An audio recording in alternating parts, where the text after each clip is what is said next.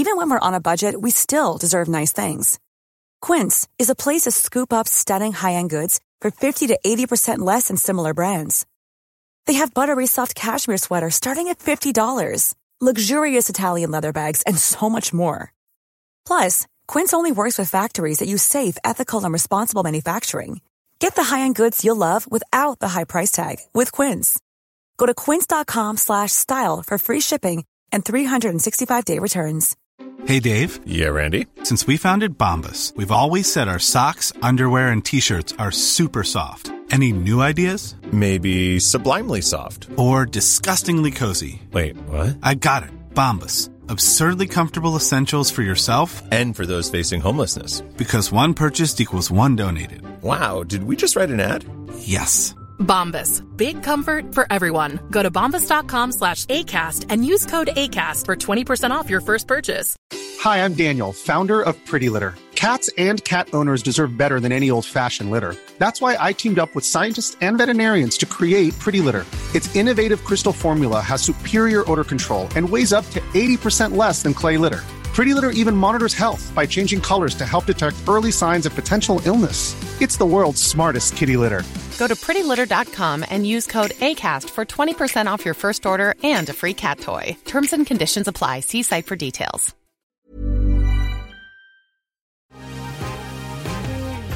The been thinking about McDonald's all day. Can't get it off my mind. I can already taste it. Ooh, got my mind on my mouth and my mouth ready for some Mickey D's deal. There's a deal for every moment at McDonald's. Right now, get two of your favorites for just three fifty. Mix and match a classic McChicken, a hot and spicy McChicken, or a juicy McDouble. Price and participation may vary. Cannot be combined with combo meal. Single item at regular price.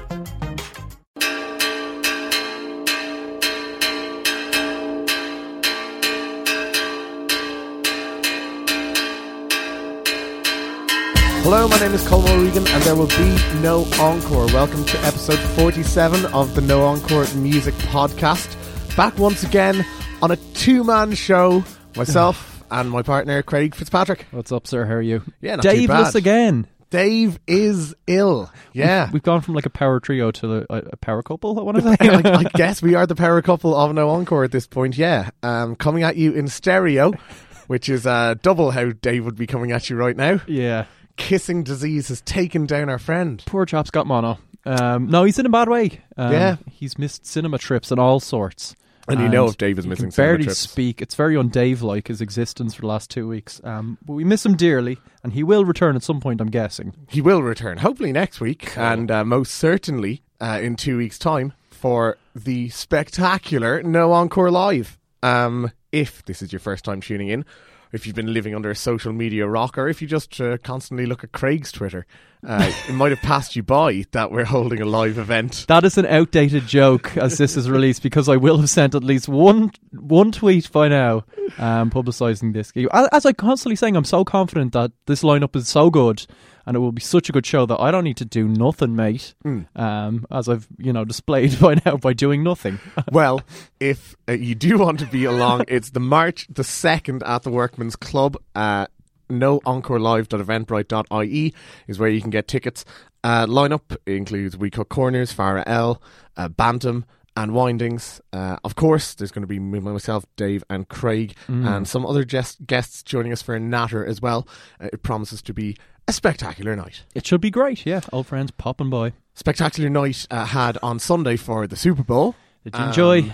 Yes, I did. Oh, yeah, man. Of course I did. I would have stayed up. I was trying to get the Monday off. I was at a stag, as we've discussed, um, but now I got work, so um, my my evening ended pretty early on Sunday. I it, missed should, out. It should be said, like the game was barely over by the time you got up for work. I uh, went to overtime. True.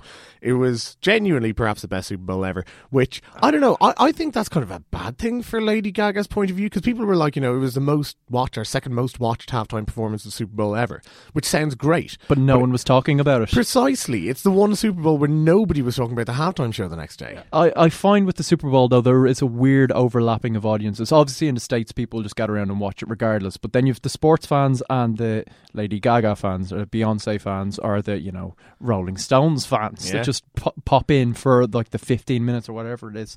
Um, how did it go? Was it good? I haven't actually seen Gaga's performance. It was it was grand. I mean, yeah. it was kind of what you expect, you know, high budget and, and sort of high on the theatrics. Um, you know, she's got a decent voice on her. It, it, it was a good show. Um, you mentioned the, the, the kind of intersection of people watching, and that was definitely obvious in the reaction to it, where some people were kind of, you know, just saying that she killed it. Some yeah. people were saying that, you know, she's a talentless fool and shouldn't be anywhere near this stage.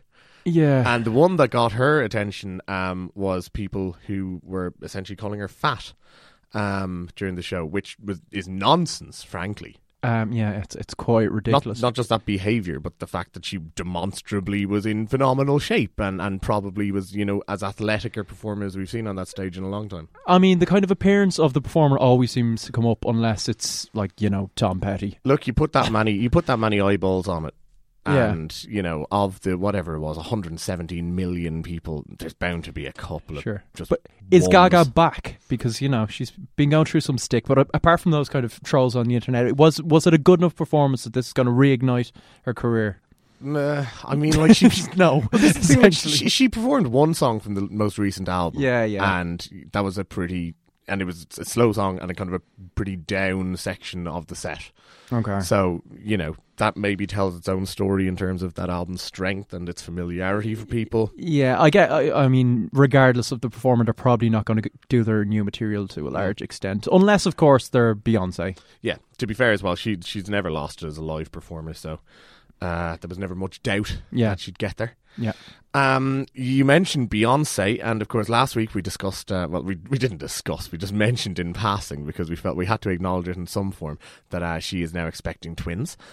Um, proof that everything in music, uh, even when you do it, it will have been done before. Yeah. Madonna has kind of beaten her to it.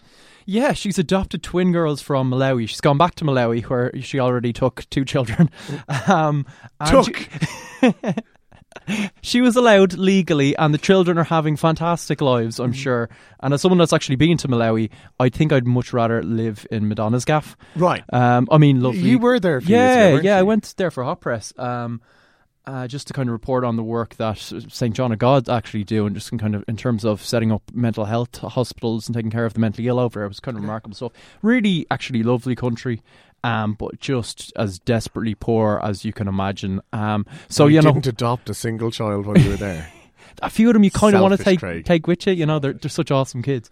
But it's it's that weird thing of like then you you know people give such stick to Madonna and the likes of Angelina Jolie when they adopt.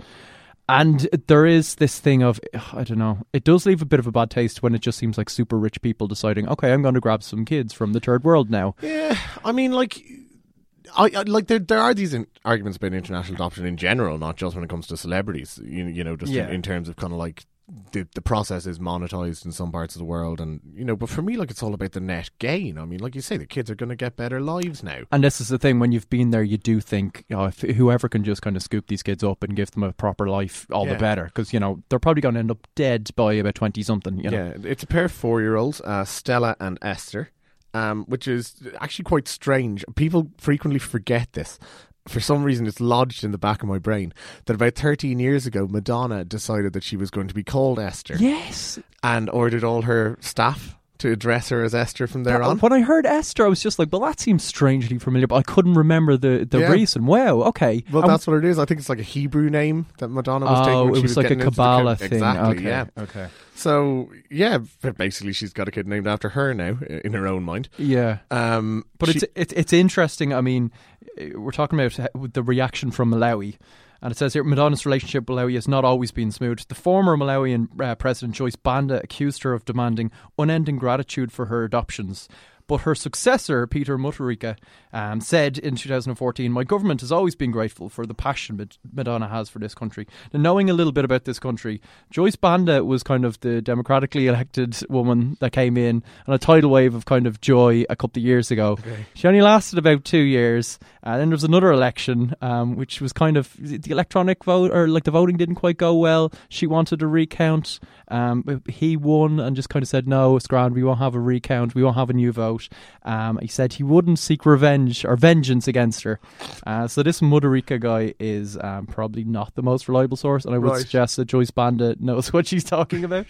um, also, the one airport in Malawi, there's about like two kind of desks that you go up to, and they do have a red ca- kind of carpet that's just completely destroyed and mucky and horrible, but it is a red carpet, and they roll it out for this Mutharika guy and apparently Madonna. That's the only times, and it's just a slightly faster queue. You didn't that's, get it? No, no. That's the V I P treatment, so devastating. That's, that's the way she's kind of, yeah, yeah. taking advantage over there. But interesting.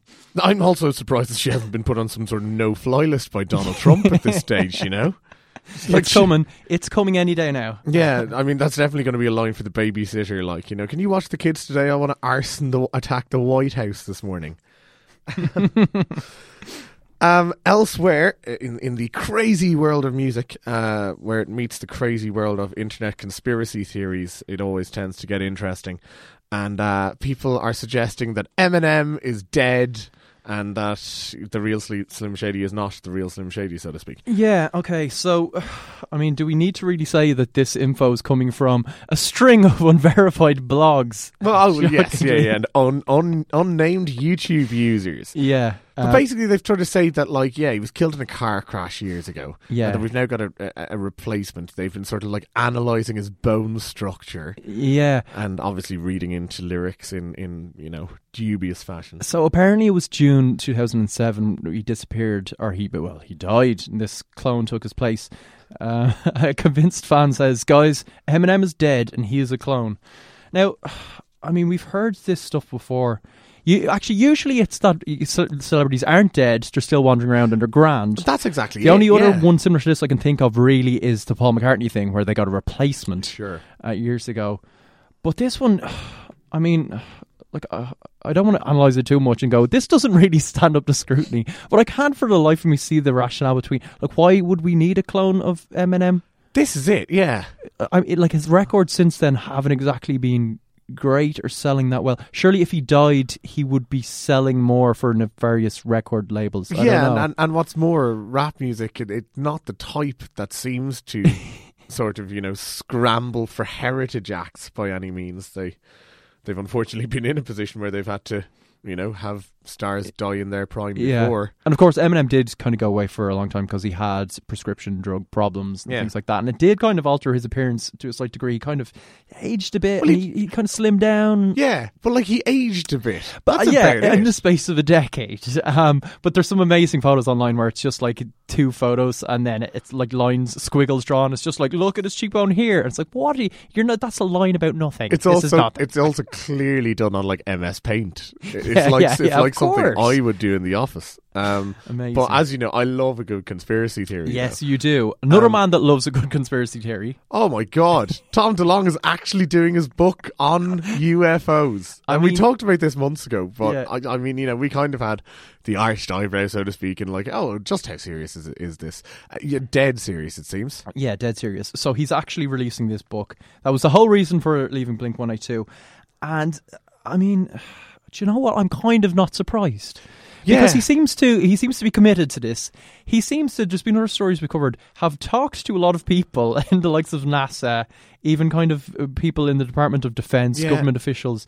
And I don't know, like in this current climate where Alex Jones is on the phone to Donald Trump, it seems like everyone in power now is just like, you know, where are the codes? Uh, show me Area fifty-one. I'm going to crack this case wide open. Yeah. Um, I don't know. They're probably looking into Eminem as we speak. I was about to say, yeah, get him on that case. Um, he's written it with occult expert uh, Peter Lavenda. Right. Great name for an yeah. occult expert. And it's titled Secret Machines, God. Secret with a K, by the way, if you're trying to Google that as we speak. Uh, it's out on the seventh of March. So, you know, Good good reading for your summer holidays, I suppose. Yeah. Um, and yeah, he, he's...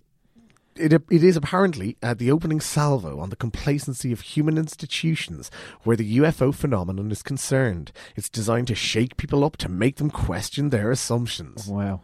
I mean, we had... Do you remember Robbie Williams kind of went down that track for a couple of years? Yeah, yeah, a little bit. Yeah. But, yeah. but like, but Tom DeLonge is just going whole hog here. This is, yeah. And is... you've got to assume that this is the tipping point as well. Like, you know, you can be the guy who's going to make some strange comments in interviews every now and then, but when you've actually got the book on the shelf, you can't kind of laugh this off, say, oh, that's that's fake news and media speculation and blah, yeah. blah, blah. This is him now. He's the tinfoil hat guy. I know, but does it really undermine his credibility if he ever wanted to return to Blink one eighty-two? I mean, this is the band that released Enema of the State. You know, I think if you were expecting someone to get on board something like this, you wouldn't be like, eh, okay, it's it's Tom DeLonge from Blink one eighty-two. I, I think he'll be fine. I think we have to send him on, yeah, like all sorts of missions now to, to kind of find the truth. I mean, yes, yeah, starting with Eminem. Uh, one time recently, I fell down the insane rabbit hole that is One Direction fans talking about Louis Tomlinson's kid. What? Or the perhaps non-existence of it. Oh, really? Oh, it involves like genuinely forensic Photoshop work and all the rest of it, and... yeah, kind of like, you know, comparing timelines of different photos and sightings and blah. But again, is there any basis to this why it might be a real thing? Or is oh, it just... no, just mental people. Yeah. Well, I knew that bit, but what was the reason behind it? Oh, because they're mental. Yeah. I, there, there is none. There's absolutely none. I mean, I love the... Like, every time a new music video comes out for anything, there will be a flood of YouTube videos where it's just like, look here, there's a there's a um, triangle, there's a pyramid, Illuminati confirmed. Oh, absolutely, it's amazing. Yeah. Somebody's um, in the Bilderberg group every week. Yeah. Um. Anyway, speaking, though, of mental behaviour from pop fans... Yes. Um, and, and this, this, to be honest, is bad because I'm pretty confident that a lot of Irish expats are responsible for big shows, like big shows in Australia and New Zealand. Oh, of course. Which are made up of S Club seven, Liberty X, Atomic Kitten and Bewitched. Yeah. Do you know how I think that you're dead on there? Because I've seen a poster for one of these gigs and Bewitched are actually like the headliner. Oh yeah, Bewitched are the big name on this, yeah. But that doesn't make sense to me. I know they had like the Weatherman song, but did they really, like, they, surely the other... Say La Vie and Roller Coaster. Okay, alright, um, sorry. They were the ABBA of the fucking early noughties, whatever. But seriously, really, were they bigger than S Club seven? I don't think well, so. Well, this is the thing. I mean, now Bewitched um, are on this tour as a three-piece and they're actually... you know, back as a four-piece, just one of them wasn't able to make it on this occasion. Right. I of love the, the commitments of the, the Bewitched cause. Of the other bands here, okay, on the lineup, S Club seven are now S Club three. And at their gig in Auckland, one of them didn't make it. So they were just two out of S Club seven. Uh, Liberty X are now three of the five. Oh. Uh, both I always thought that was Liberty ten. Was that? No, it, it was Liberty X, and there was five members. There's now only three. The two guys have gone off. I think one of them was on The Voice, but certainly they found alternative careers for themselves, so to speak. Okay. And then, uh, yeah, Atomic Kitten uh, is now Kerry Katona back again. Yeah. Um, Natasha Hamilton, who I think was there all the time.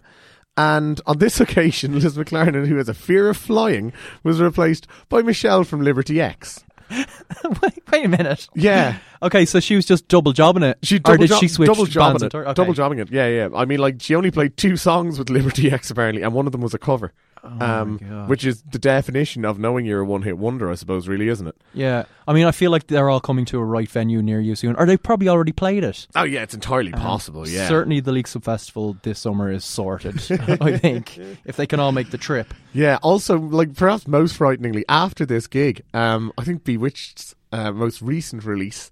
which seems to be a six-track, like, E P slash album, whatever you want to call yeah, it. Yeah, they're just uh, working out some new experimental stuff, so yeah, they thought we'll go with the E P. It's, it's called Champagne or Guinness. Yeah. And really uh, tapping that drunken Irish market. Oh, I tell you what, like, it, yeah. it, it's quite on the nose. But, uh, yeah, th- this whole thing reminded me of, like, the Brexit gigs that got cancelled last year. Remember, with, like, yeah. four members of Bucks Fizz who aren't allowed to call themselves Bucks Fizz because another bloke still owns the rights to the name. Yeah. Um, and I, I think that gig also had two out of five. Which is not a Ciaran McGuinness tribute act, but actually like two men from the band Five. I mean, it's a wonder Trump didn't try and book all these for his inauguration. Oh, absolutely. Surely they would have made, well, some of them would have made the trip in this weird kind of Frankenstein's monster makeup of terrible pop. Pretty much right on cue, this morning our attention was brought to the lineup for uh, the Cornbury Music Festival uh, running the seventh to ninth of July in Oxfordshire, mm. where it is uh, Bryan Adams, the Kaiser Chiefs, the voice of Keane, Tom Chaplin. The voice of Keane. Yeah. Uh, elsewhere in this lineup, you have Jules Holland and his uh, uh, Rhythm and Blues Band. Rhythm, okay. Uh, Always have, good for a bit of boogie woogie piano. Yep. Uh, you have Jack Savaretti, Right Said Fred, Scouting for Girls, Sophie oh. Ellis Bextor. Oh my. And apparently a band called Police Dog Hogan, which has to go down as one of my favourite new Yeah, Police names. Dog Hogan. Wow, I will not be at that gig. In terms of absolutely shocking, and again, proof that I can fall down a rabbit hole with the best of them, uh, reading about shocking lineups actually sent me down a kind of an investigative route of trying to find the worst lineups. What are you doing with your life, mate? Come on, let's have a chat. Honestly, Dave's not here, it's just you and me. Well, let's get it all out in the open. It, all right, tell us, come on. It's just not been the same. Yeah, so so one of them definitely was literally the most in-demand gig in history, which was when Led Zeppelin reunited yeah. a couple of years ago for the Amateurtigan tribute. Tw- twenty million ticket applications were made. And, of course, Led Zeppelin, um, with John Bonham's son on yeah. drums, uh, played the second half of that gig. But the first half of the, that gig, now imagine, right, there are people flying from all over the world, yeah. presumably playing untold amounts of money. Yeah, you see, I didn't even know there was a first half of this gig. The Go first on. half was Bad Company's drummer, Simon Kirk, and two members of Yes. It's followed by Bill Wyman's Rhythm Kings uh, with Paolo Nutini singing. Oh, okay. Uh, then uh, the frontman from Free, Paul Rodgers. And I mean, some decent voices here. I'm, I'm then, liking this lineup. Really? No. And then uh, Mick Jones as the only original member of Foreigner playing I Want to Know What Love Is. Imagine flying all over the world for that. Yeah. I mean, at least you've got Led Zeppelin then to come. Yeah. Just the thing. There is something, yeah. When, when, just head for the bar. When the, when, when the headliner's holding strong. Headliner held strong in twenty fourteen in London, but okay. it didn't quite go to plan. Uh, at the O two or the mini O two, whatever it is, about two and a half thousand people can fit anyway. Mase was headlining a show oh, well, okay. uh, with Fat Joe and Foxy Brown. Uh, unfortunately, Fat Joe got his visa refused. Ah, uh, classic then, Fat Joe. Then Foxy Brown pulled out. Uh, Mase held strong. Was Foxy Brown complaining? Like, was that a kind of in solidarity with Fat Joe? Yeah, perhaps. Oh, so really? I, I, no, I don't know. Or maybe she just looked at it and said she couldn't be arsed. Yeah, I can't yeah, really tell. Probably more but, likely. But uh, yes, anyway, somewhere between forty and one hundred fifty people showed up for the gig itself. Oh, they. Credit where it's due, though. Mase actually put on a full show. Like, gave it socks. I, I'm not surprised. Mase is kind of dedicated to cause. Yeah, he's a man of God. He is a man of God. That kind of ruined his career, to be honest. Yeah. Uh, on the opposite end of that scale, Brandy, she of Brandy and Monica. Yes. If you're having flashbacks right now, I apologise. Uh, she played the Nelson Mandela Sport and Culture Day in Soweto uh, two years ago, three years ago now. And it's a ninety thousand seater stadium where there was like soccer matches and rugby matches earlier in the day, yeah. and then a full bill of music which no one really had any interest in and started to leave, yeah. and she wasn't even advertised as being the closing act. So people didn't know she was coming up, and you know, continued to leave, and by the time she got out on stage, forty people remained oh, in the ninety thousand seater stadium. God love her. But then, having said that, I mean, Jimi Hendrix's like famous um, Woodstock appearance, where he was like, he was actually on at about half four in the morning, and when he was doing like Star Spangled Banner, apparently like there was no one there, like yeah. everyone had left. So maybe this will no, this isn't going to go down as no, an iconic no, no, no, because she she she she sulked and she stormed off after two oh, songs. Jimmy would have stayed there, man. Yeah, there was one actually right here in Dublin a couple of years ago where U seventeen played the Academy about eighteen months ago. Yeah, and uh, yeah, I, I happened to talk to somebody who was there uh, who put the official attendance at between twenty and thirty. Okay, yeah, they need to hook up with some other kind of pop groups, I think. Have they not? They they, they, they tried to do this one with, with Liberty X and, and it, Bewitched and right, all the rest right, right, of it. Right. Yeah, I think um, I think I've seen A one making a comeback on the European Festival uh, tour oh, this year as well. It's a way to make a living. Ah, it's a tough one. And uh, yeah, finally on this list, uh, Carly Rae Jepsen, and this, by the way, is like smack bang in the middle of the Call Me Maybe summer. Yeah. So like this should have What a worked. summer that was. Uh, she was part of a charity effort at David's Tea at the Yorkdale Mall in Toronto. My favourite tea shop in the Yorkdale Mall. I don't know about you. It's my third favourite. But uh, they had the, the Cup of Warmth campaign, which was going to be like hunger relief charities okay. that they would match every purchase of a cup of tea. Oh, that's nice. Um, I mean, in, in a donation. The name sounds disgusting, but a good cause. Yeah, uh, they, they set a target of about thirty thousand sales. And uh, yeah... apparently, there was sixteen people in the store when Carly Rae Jepsen arrived, and only two had specifically come to see Carly Rae Jepsen. Wow. The rest of them were just having some tea. You see, the thing about those kind of shows is if you're the performer, I mean, it's disheartening, but you can kind of go on with it. As opposed to, like, if you're, say, a stand-up comedian where you're just totally fucked because you're telling jokes out into the ether and there's just but, no yeah. interaction. But at least with music, you don't need to interact with a crowd, really. Yeah. So you could just close your eyes and, you know, cry to yourself quietly while you're, you're I mean, playing. Pe- pe- people talk about, yeah, like the Edinburgh Festival. Yeah. It's just full of horror stories. I oh, think I'd the say a- so. Someone's told me that the average attendance of an Edinburgh Festival show is about ten. Yeah. I can imagine, because everyone just flocks there with their kind of half-written, you know, one mo- one hour kind of yeah. stand-up thing, and it's just like, yeah. And you've got back rooms so many, and pubs. And yeah, all. yeah, I've never been. Sounds like a desperate, desperate way to make a living, too, if you ask me. Uh, get those tickets to No Encore Live, guys. Yeah, um, yeah. Exactly. Taking Dave's pessimistic role now. You've scared me. My confidence is gone. I will send some tweets. All right, well, let's see if we can cheer you up a little bit. Yes, please uh, do. Especially if you don't listen too closely. This is the, the new song from Jens Lechman. It's called Evening Prayer.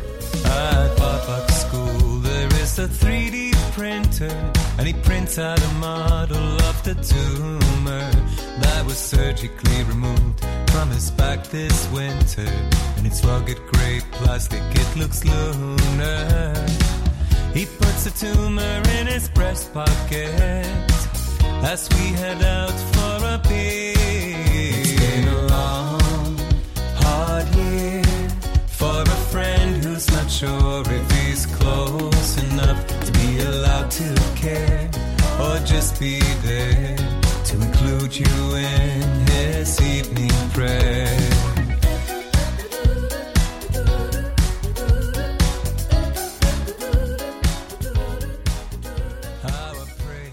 Yeah, as I say... Well, what are you doing to me with that song, lyrically? I, I said mean... don't listen to it closely. Okay.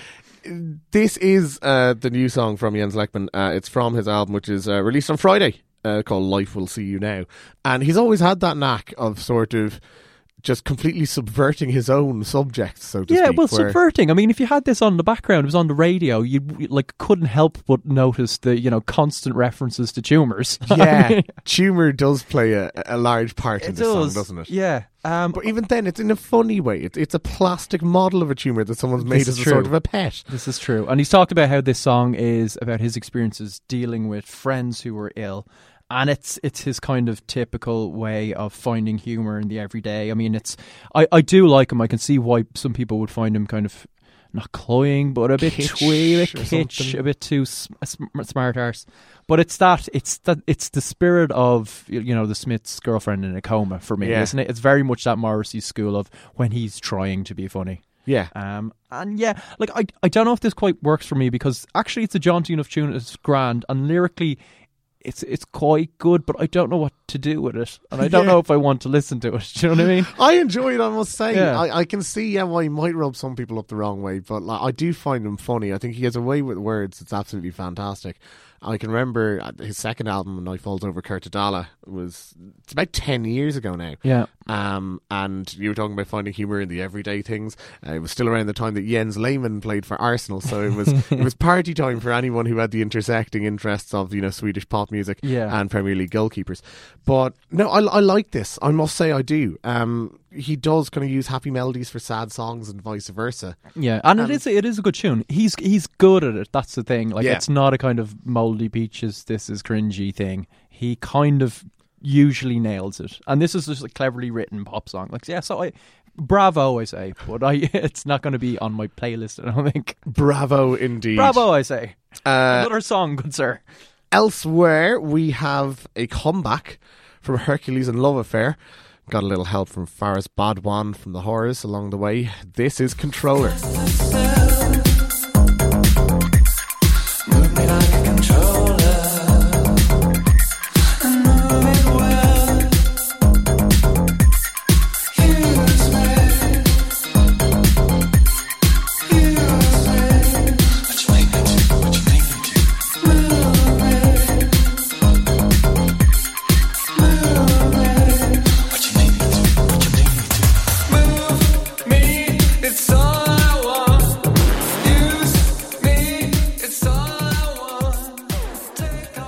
yeah, so that's the first taste of the as yet untitled fourth album from Hercules and Love Affair. Uh, they came up in conversation here just a couple of weeks ago when we were talking about Anne O'Neill and yeah. her talent for, you know, an, a surprising talent perhaps, an unexpected talent as a sort of a disco diva.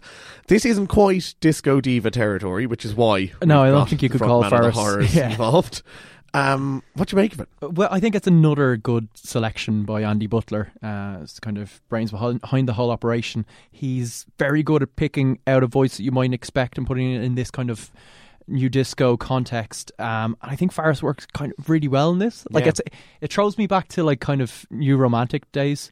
Although I wasn't really alive for them. Uh, yeah, it's very true. There is a whiff of kind of eighties synth of this, yeah. isn't there? I, I love horrors. I love Farah. I think he's a great kind of pop star. And he has that very British thing of he doesn't have a great voice, but it's unusual, and he's got like a good kind of pop sensibility, which is just was really surprising when horrors revealed themselves to be this kind of amazing band um, that could actually write big melodies and stuff yeah, like that. Yeah, because God, I remember the early days. Oh, I caught yeah. the horrors I, I, at I, an N M E gig.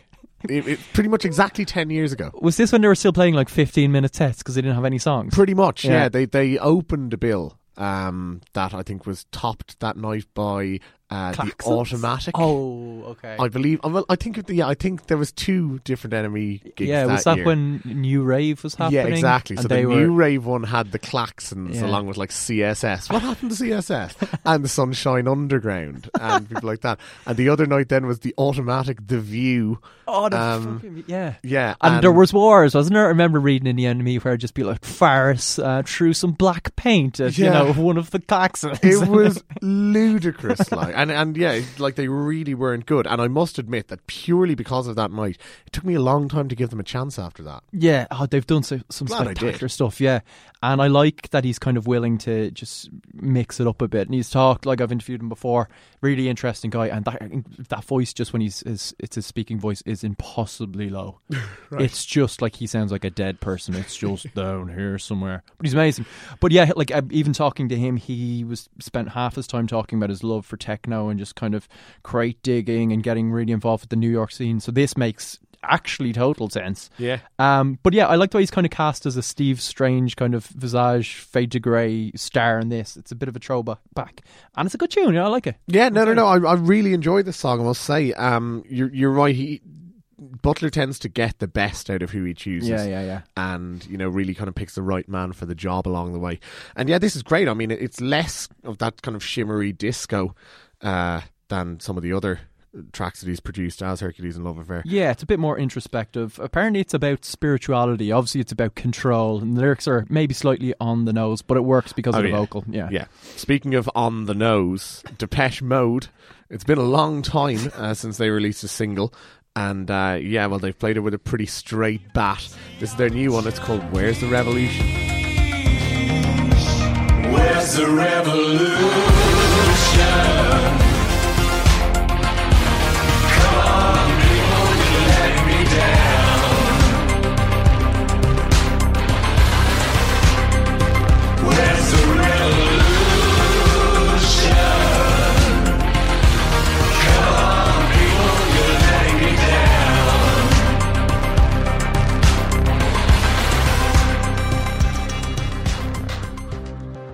Right, so if ever there was one where the clue is in the title, here it is. Yeah. Um, in a year filled with protest songs, uh, Depeche Mode determined clearly not to be left out. Um, this is the first track from their album, which is out on Paddy's Day. Um, yeah, on the nose, certainly. What do um, you make of it? Yeah, it reminds me of that time Billy Corgan released an album called Zeitgeist and thought he was being clever. This is just... I don't know, because I'm used to Depeche Mode from years gone by being subversive, uh, as we said earlier, and kind of getting it right.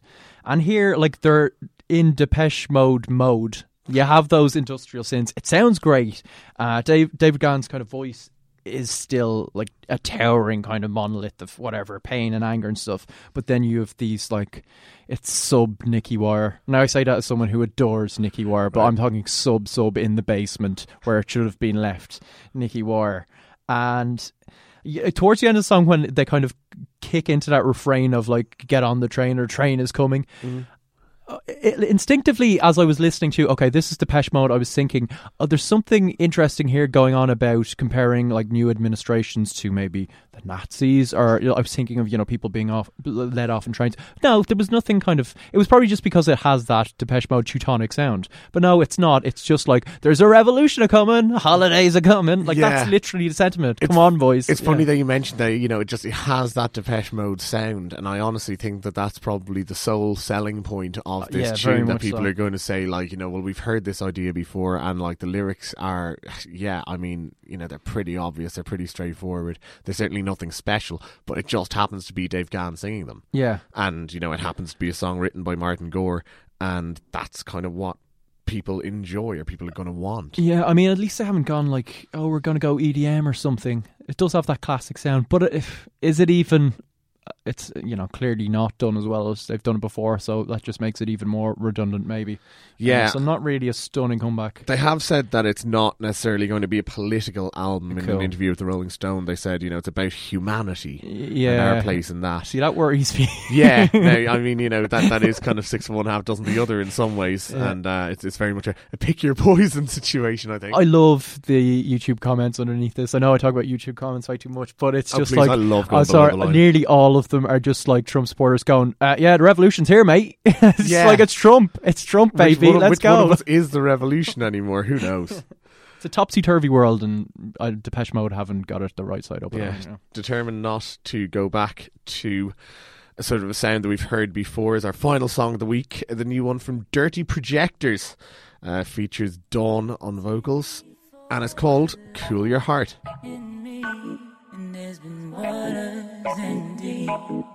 We've been hanging tight for all the things we want out of love. So wait, believe only us to wanna be where you are. You're the right one. Wanna be where you are. Ooh, your heart. Wanna be where you are. You're the right one. The right one. Wanna be where you are, you're the right one. Wanna be where you are, you're right. Wanna be where you are. Right, so yeah, David Longstreet's uh, project back for a new album, which is out February twenty-fourth. I've given it a spin, actually. It's very good. Oh, is it? Okay. Yeah, I've, I quite enjoy it, I must say. Uh, it features people like Maro Rafosco, uh, he of Atoms for Peace, and Tyondo Braxton, who uh, mm. we've talked before as a, yeah, yeah. a beloved Battles frontman. Uh, this is the first taste of it. I quite enjoyed this, I must say. Did you? Yeah, because I think what it has going for it is that, you know, it has a good pop hook as its base yes. in the chorus, okay. and sort of builds around that. Oftentimes I feel as though when you've got one-man production jobs, and especially something like Dirty Projectors, which is, you know, very kind of varied and, and can be a bit wild, mm. that sometimes you feel as though those things are then sort of affixed to, you know, kind of a frame, or they try to jam in the hook somewhere in between. Sure. Whereas this, I don't know, it, it, it felt as though it grew outwards from that, so to speak. And yeah, I, I I thought it was good. I definitely think the best thing about it is Don's contribution and yeah. that vocal. Um, and clearly for you, it worked as a kind of anchoring thing that everything was orbiting around, but I kind of just thought it was a bit too glitchy for its own good. Right. Um, like, I know he likes to mix it up, but it just seemed like uh, almost frivolous to the point of, I'm just experimenting here, and obviously this is a band that is known for that, and it's to be expected. But it just kind of didn't really hold together enough for me. Like, there's no doubt that it is glitchy, yeah. for sure. yeah. And, and, and like, he, he, he always has been that way inclined, though, to sort of mess with things, so to yeah, speak. Yeah, yeah. Uh, again, I mean, you're talking about he's got a lot of collaborators on this outing. It's kind of just him, though, in terms of f- for the long haul now, isn't it? Mm-hmm. He's kind of shed members. I believe the album's going to be about him breaking up with an ex-band member. And I'm just wondering, like, I, th- I think the album's going to be, it's, it's self-titled, isn't it? Uh, yeah, it is. Which is always kind of interesting to me when, I mean, he, sh- he shed loads of members, and now he's kind of, uh, it'll just be interesting to me what that statement means to him as sure. a kind of Dirty Projectors album. So I, I'm interested to hear what the rest of it sounds like. But to me, this sounded a, a bit like more of an experiment than a song. Right. Um, yeah, but again, Dawn, you know, most of what she does is strong. I like her contribution to this. I mean, like, what a career flip for her as well. It's I think true. She started on Making the Band three or four or something like that. And within a decade, she just kind of reinvented herself as this kind of crazy electronic genius person. So yeah, awesome. It's good work. Good work. Um, yeah. Um, making a lot of headlines in the past couple of weeks has been uh, a young Londoner who was hotly tipped uh, going back a few years, sort of disappeared off the radar, but with the release of his first full album, Uh, yeah, looks to be sort of justifying the hype. His name is Sampha. The album is Process. It's the record that everybody uh, seems to be listening to and talking about right now, so we felt it would be amiss if we didn't do the same. Uh, here's a little taste of it uh, from the lead single called Blood on Me. No need, no need to take from me. Don't throw the paint on me. I see this look forming. I got lost astray.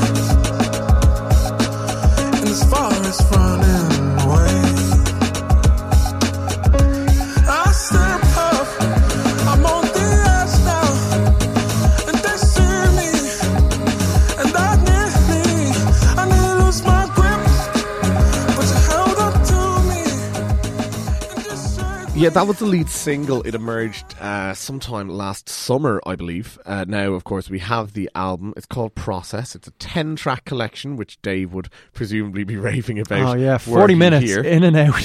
Yeah, and to be honest, this album flew by for me. Mm. Um, it is very smooth. It's, yeah, pretty easy listen, but is it any good, Craig? Okay, now smooth and easy listening. Um, this well, is... No, th- no, this is the thing, kind of, for me, because at this point, you, you were saying that it's, it's been very talked up. Uh, everyone, it seems, is loving it. Um, if someone's listening to this right now and kind of thinking, I don't quite get it, I, I'm right there with you, I think. Um, he's an amazing talent. I think the production on this thing is pretty incredible. It's it's all his own stuff as well. He was kind of just really took the reins, and we've been waiting for so long. It just seems like he's really been trying to craft and perfect this thing. And it's a gorgeous listen, like it really is. And there's moments you keep coming back to sonically. He's doing things. It kind of all just floats really nicely around itself. But at the heart of it, for an album with such a kind of, you know, heartbreaking backstory, I mean, we should talk about uh, the fact that there's references there uh, quite overtly to his parents. Um, I think his father died over a decade ago, but more recently during the making of this, his mother... Um, who he was kind of caring for. Um, his brothers also had kind of massive health issues and yeah. stuff that all comes into play. And, you know, so you have that backstory. But for me, the songs didn't quite do it, and they didn't quite transcend. And it had that smooth, gorgeous thing, but it was almost too smooth for in a way, and he almost seemed too mannered. Yeah, I know I, yeah. Dave has... sort of, you know, been in touch this week from his sickbed to oh, say that he okay. thought it was a little too clinical, perhaps. Oh, really? Okay, and sort of a little too pristine, and sort of compared it to an art installation rather than a sort of a, a living, breathing album. Yeah. And I've got to say that it worked for me. Good, I, I'm happy. I'm happy I for thought, you, man. I mean, it opens with a song called, like, Plastic one hundred degrees Celsius. Yeah. yeah. Even puts the C in. Presumably on the U S version, it's going to be released as whatever, like two hundred twelve Fahrenheit. Yeah, yeah. It's co- would co- kind of be pandering, wouldn't it? I don't know. Just a little bit. But, you know, he he talks about, like, a, a lump in his neck. Yeah. And, again, which is inspired completely by a, a real thing where he had some sort of tumour-type issue in his neck. The doctors couldn't figure could, out what yeah, it was so and was keeping him awake at night, and, and you know, it's a kind of a personal touch on an album that really is yeah nothing if not personal. Um, and yeah, his mother was diagnosed with cancer seven years ago yeah. and her health was basically the reason why, like I say, his sort of rise uh, to prominence has been a little bit stop-start sure. because he was, you know, just this kind of wunderkind, so to speak, uh, around the time that Jessie Ware was coming out, who's from the same sort of area in Brixton. And then, yeah, it's kind of been stuttered, I suppose, yeah. uh, from that point onwards.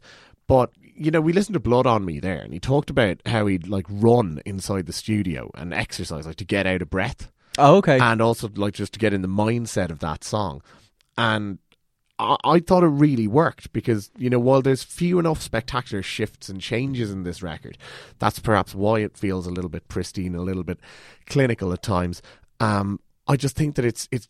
every small change he hits precisely, you know? Yeah. Um, it, it reminds me a little bit, just even that song and, and the story of kind of, you know, him getting in the mindset.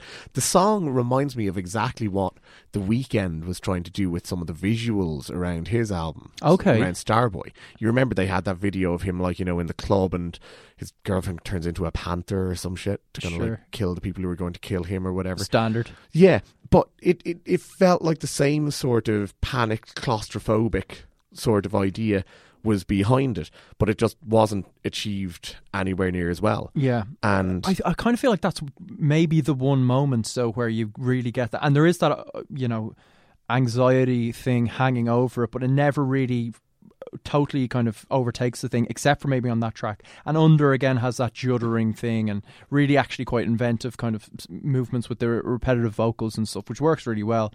But elsewhere, I mean, Tra- tra- tracks at times just kind of accelerate and take off, but instead of it being that kind of, you know, really transcendent thing that just lifts the whole song, for me it was just like, okay, this is really like, okay, it's impressive, he knows his way around the studio, this is him making a sharp left turn and kind of, you know, the precision's amazing. But just on a kind of gut level, it just wasn't. Maybe I'm just a broken human being.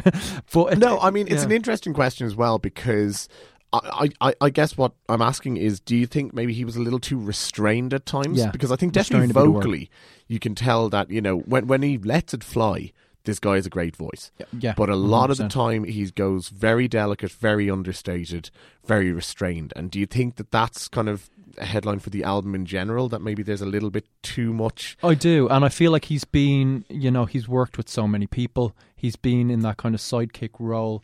It's taken him a long time to get this out, and we've had a couple of E Ps before, but even the Jewel E P was kind of, it seemed like sketches. It seemed like he didn't really kind of even commit to those as his songs. And while this is kind of like, it seems like a big kind of announcement here, and, uh, you know, it'd be nice to see the chap kind of explode after this, um, because he is talented. It just feels like he's holding something back for me, because it's, which is frustrating, because the talent is definitely there. Now, again, maybe I'm just, for whatever reason, not connecting with it. And there are moments, like No One Knows Me Like the Piano is a standout moment. I yeah. mean, that's where he just nails it. That's a great song. Echoes of kind of James Blake, but just kind of such a confessional and amazing lyric. That's when he nails the imagery for me, because when, you know, he talks about the awful stuff that's gone on in his life elsewhere, it just doesn't really capture my imagination, because I'm an awful person or something. But um, no, yeah, I think that restraint, as you say, just is what just means it's not quite doing it for me. I feel it's going to actually be quite interesting for a guy who, you know, for all the press, we quite know quite little about him personally. Yeah. Um, apart, obviously, from the stories that he tells in his music. It, it's kind of going to be interesting to get to know him as a person, as a character, because I think that will colour in many ways how you view a record like this, um, because, you know, it is intensely personal, it is storytelling, and I suppose, you know, if, if we know him a little more and kind of, you know, get to see the authenticity or otherwise yeah. of the stories being told, um, then, you know, I like, I mean, I listened to a song like Take Me Inside, and to me it struck me as being just like really simple but lovely, and, and pure was the word that stood out. And yeah, I mean, I can understand though why some people wouldn't necessarily be, be won over by it straight away. I mean, you mentioned the people he's worked with, um, like he appeared on Saint Pablo and on Endless. Yeah. Um, Drake has used his beats and, and stuff like that. I mean, he's definitely got, got friends in high places. He does, he does so indeed. to speak. And um, also, of course, comparisons in high places. James Blake has been abound, of course. Mm. Um, personally, I was getting a lot of trip hop from this. I mean, it really does sound like something that could be like twenty-five years ago in Bristol, and that's not a, an insult. Yeah, certainly rhythmically, and there is a very kind of British thing about it as well. Yeah. Um, that, you can totally hear that. The other name, though, is Bon Iver, okay. who, for me, I think also has a tremendous talent when it comes to knowing when to pull back and when to maybe, you know, use kind of less is more, basically delicate vocals or sort of limited instrumentation to get his point across. Yeah, it's it's funny when we talked about his most recent album, which I think, did we all agree that the last Bon Iver record was outstanding? We mm-hmm. Yeah, we certainly did. Um, but we talked about how some people were finding it a bit hard to connect to it as well, and there was some kind of barrier that they weren't quite getting through it. Now, in the case of Bon Iver, it was because he was willfully kind of obscuring stuff, and, you know, there's a lot of symbolic stuff in it. It's kind of a flip f- with this for me, where it's just It's not b- b- banal by any means, but it's just maybe different kind of, I was going to say shades of grey, but that conjures up much more exciting imagery. Or not. But yeah, it's just it's just not hitting me on kind of that kind of imaginative level. Yeah, I suppose the other thing, yeah, is when you write an album that is so intensely personal, you know, yeah. maybe the sort of automatic effect of that is that it's going to be less approachable for anybody this else. This is true. Now, he has said in a kind of interview that when it was all done, and he was kind of worried creating this record that um, he couldn't quite encapsulate those feelings and, you know, translate them that well. And when he was coming back and listening to himself, he was kind of having these conversations with himself and feeling real empathy and working through issues he was having. But then when it was finished, he was kind of thinking, oh, I'm not sure if I actually did nail it. It seemed like even he had a strange disconnect with the finished product. Um, so I think maybe it is a process for him. Mm. I think he does have talent. He just really needs kind of to step out even a bit more. It sounds ridiculous saying this because of the subject matter. Right. Um, but maybe just something in the execution. I mean, Take Me Ins- Inside, which, you know, you love. It has those gorgeous synths, has those that eighties thing. It sounds like the more delicate moments of some of Prince's kind of mm-hmm.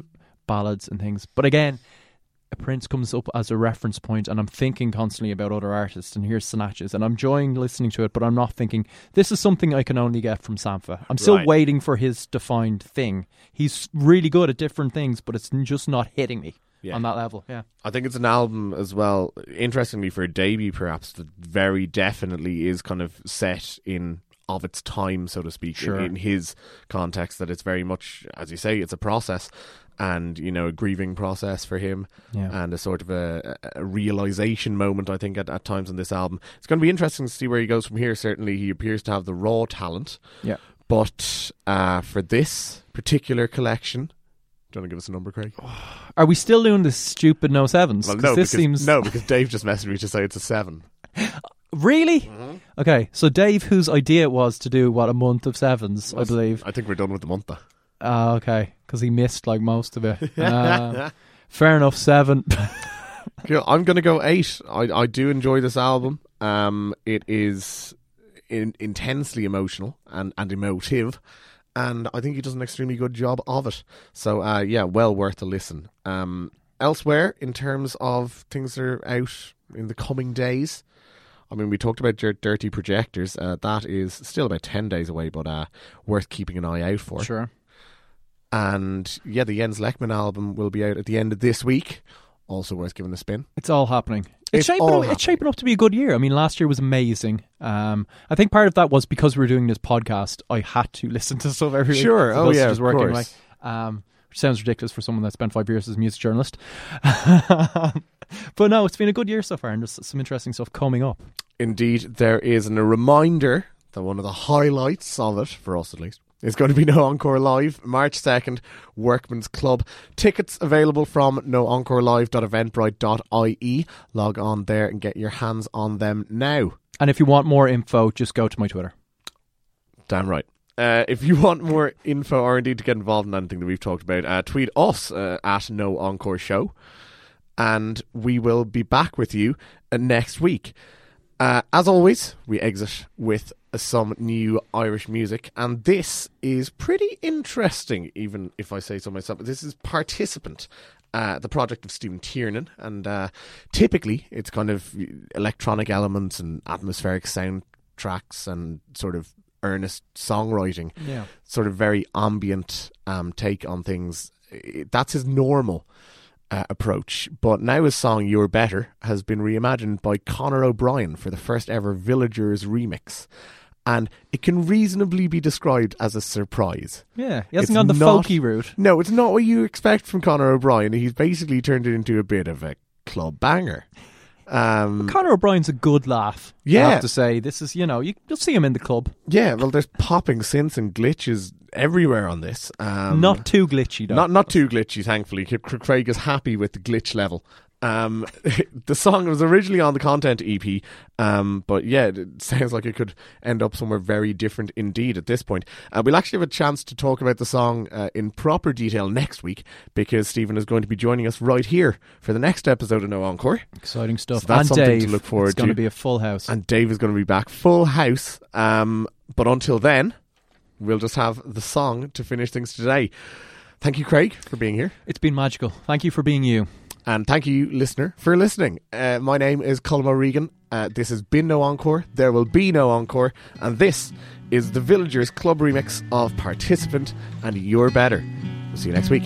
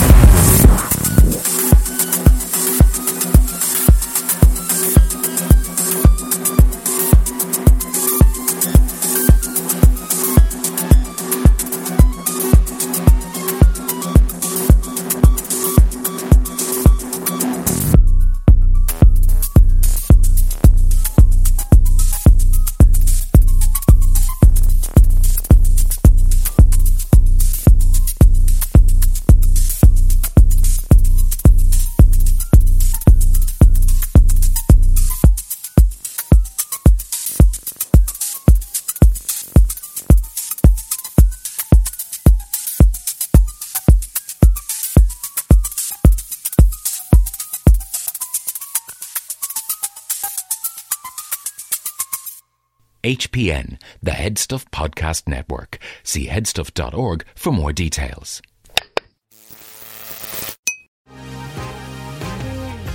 The been thinking about McDonald's all day. Can't get it off my mind. I can already taste it. Ooh, got my mind on my mouth and my mouth ready for some Mickey D's deal. There's a deal for every moment at McDonald's. Right now, get two of your favorites for just three fifty. Mix and match a classic McChicken, a hot and spicy McChicken, or a juicy McDouble. Price and participation may vary. Cannot be combined with combo meal. Single item at regular price.